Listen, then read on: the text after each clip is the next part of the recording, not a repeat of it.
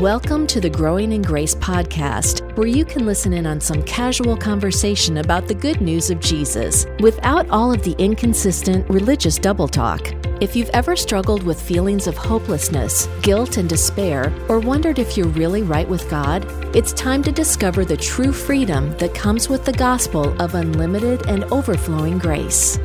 Growing in Grace, the podcast at growingingrace.org. Thanks for coming along and listening uh, to us share our thoughts on the good news, the gospel of Jesus Christ. I'm Joel Brueseke, along with Mike Kapler, talking uh, some faith and works. And um, hopefully, this is something that will be beneficial to anyone listening. We are talking about somewhat of a controversial subject, and I understand if people uh, have some problems with anything that we're saying, but that's okay. I mean, we're, we're, the thing here about this Growing in Grace podcast is that we are two guys who, you know, got to know each other 25 plus years ago, 26 years ago, I guess we met, and we we found. Well, Cap, you started sharing some gospel truths with me, and it really resonated with me and um, eventually, we began doing uh, what has become this podcast. And we're just two guys who are sharing our thoughts on what we see regarding the gospel, regarding faith and works, regarding God and what He has done, and what we don't need to do in regard to works and things like that. And so we hope that this is something that will help you in your own walk with God to see that He is everything to us, and that our responsibility is to simply believe Him, and that we don't have to have any works added to what we added to our faith. That's the gospel. And if we have to add any works to it, then we can boast before God, but we're not able to do that. So eh, we're simply sharing what we believe, what we see here. Yeah, the, the subject here is justification that we were talking about last week. I mean, in a nutshell, uh, between James and Paul. And Paul saw it again this is our view this is you know it's our podcast we're explaining what we how we see this and it has evolved over the years by the way yeah um, but on the subject of justification paul talked about faith apart from works james said something quite the opposite you're justified by works and not by faith alone he said that.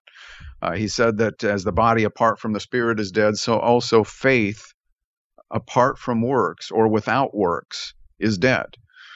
Um, that's not what Paul said. Right. I mean, here, here's the thing. Most of us have been taught there, there are just no contradictions in, in, in the Bible because that would seem to diminish what we claim to be the truth contained within those pages regarding the person of Jesus Christ. And so we get in that mindset. And so when we see something that looks like a contradiction, we kind of have to try to reconcile that somehow. And, and, and that's what most of us have done over the years. We we try and you know we look at what Paul said, we look at what James said, and then we say, well, they really are on the same page. They're just saying some things a little differently here. and that that's what that was me for many years. And I'm sure Joel can say the same thing. But and so we have to try to figure out a way to reconcile what appear to be contradictions. These were human beings who didn't always see everything the same way. And that doesn't take away from the truth of who Jesus is. I've talked before briefly, we, we need to be careful about becoming Bible worshipers, all right, uh, instead of Jesus worshipers.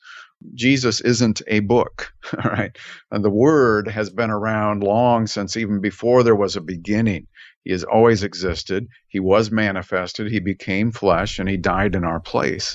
The Bible hasn't always existed. I know we refer to the Bible a lot of times as, as the Word of God. Jesus is the true Word, and these pages contain many truths through revelations that help us in our faith when it comes to believing in Jesus Christ. Now, believing in Jesus, uh, as I mentioned toward the end of last week's program, we got to be careful about getting on the wrong tra- trajectory uh, when it comes to a foundational issue such as justification. Because if we get this wrong, what else are we going to get wrong as we thumb through the chapters and the verses? A lot of us have a hard time agreeing on a lot of different things when it comes to theology, but we should all be able to rally and agree upon Jesus and how one is justified and made righteous. And we believe, as what we see in the writings of Paul, who is taught this by revelation through Jesus, we believe that it is by faith apart from works when it comes to justification. Uh, I'm not saying that works aren't important, but we're on the subject of justification here. So, Joel, I, I say all that to say that if you are under the impression that you need to try and reconcile what appear to be contradictions all of the time, then you're you're going to probably run into some sort of inconsistencies in what you're communicating with people. That's why we see all of these things that Paul wrote through all of those letters in the New Testament about justification by faith, righteousness as a gift.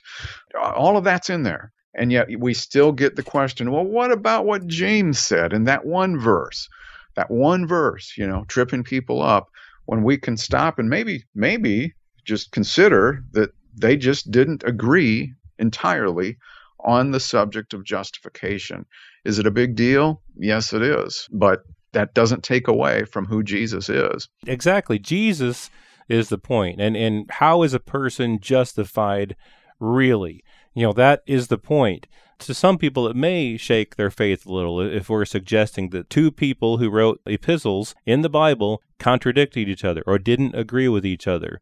To me, that doesn't shake my faith. And I think what I said last time is that James wrote and taught what he believed at the time that he wrote and taught and believed it. And Paul wrote and taught what he believed when he wrote and taught and believed it. And that's okay because in the early church, there were a lot of misunderstandings about what the gospel was and about what it took for a person to be justified. Like you say, the subject here is justification and how is a person justified.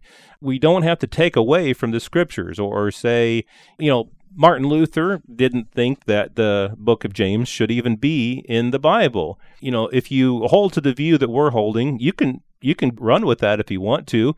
Um, Martin Luther may very well have been right, or you can. Another view is that you can just see that, okay, James and Paul didn't see eye to eye. And we, we see simply right here, point blank, they both show exactly, they both write exactly what they believe. And to us, it doesn't appear that they agree. And we can say that that's okay. That's what happened in, in the early church. And ever since then, like you say, there have been disagreements all throughout time.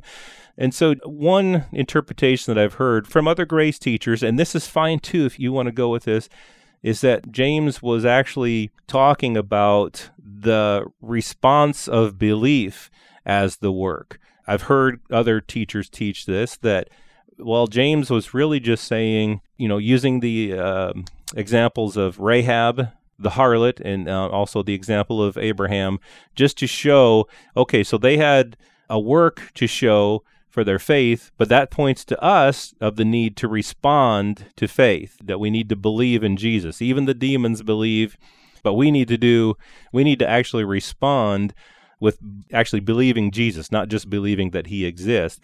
And that's kind of what I would try to do. I used to try to do that, try to make James be saying that. but really, when you look at what he says, something that you had pointed out, Cap, was that Paul when he used the example of Abraham, he pointed to Genesis 15:6. Abraham believed God and he counted it to him as righteousness. And that's it. That's he believed God. No works had been done at that time.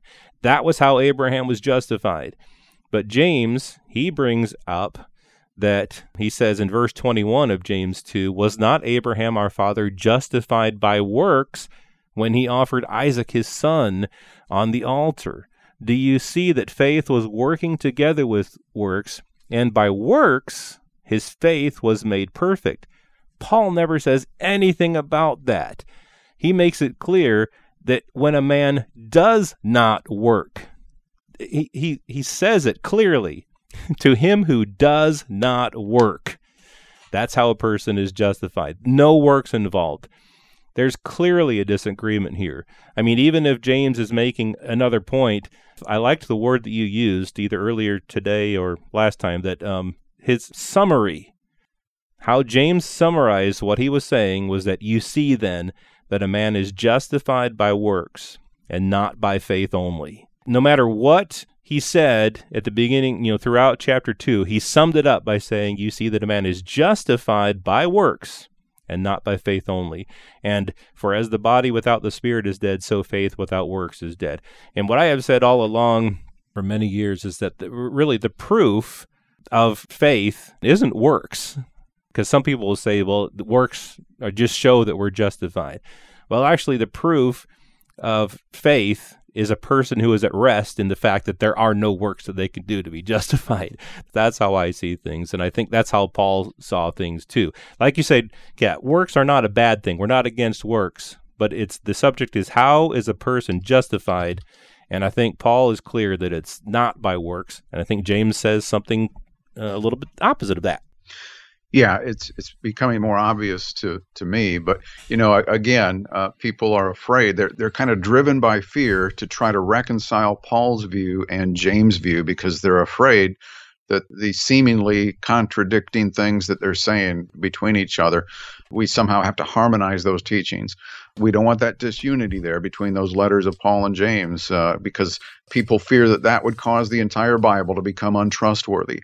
That's not the case at all. No. And, and a lot of times they'll come up with these man made illustrations, you know, like uh, Paul was teaching fire and James was teaching smoke, you know, where there's fire, there's smoke, where there's smoke, there's fire. And you try and come up with all these different things instead of uh, the way that we're looking at it.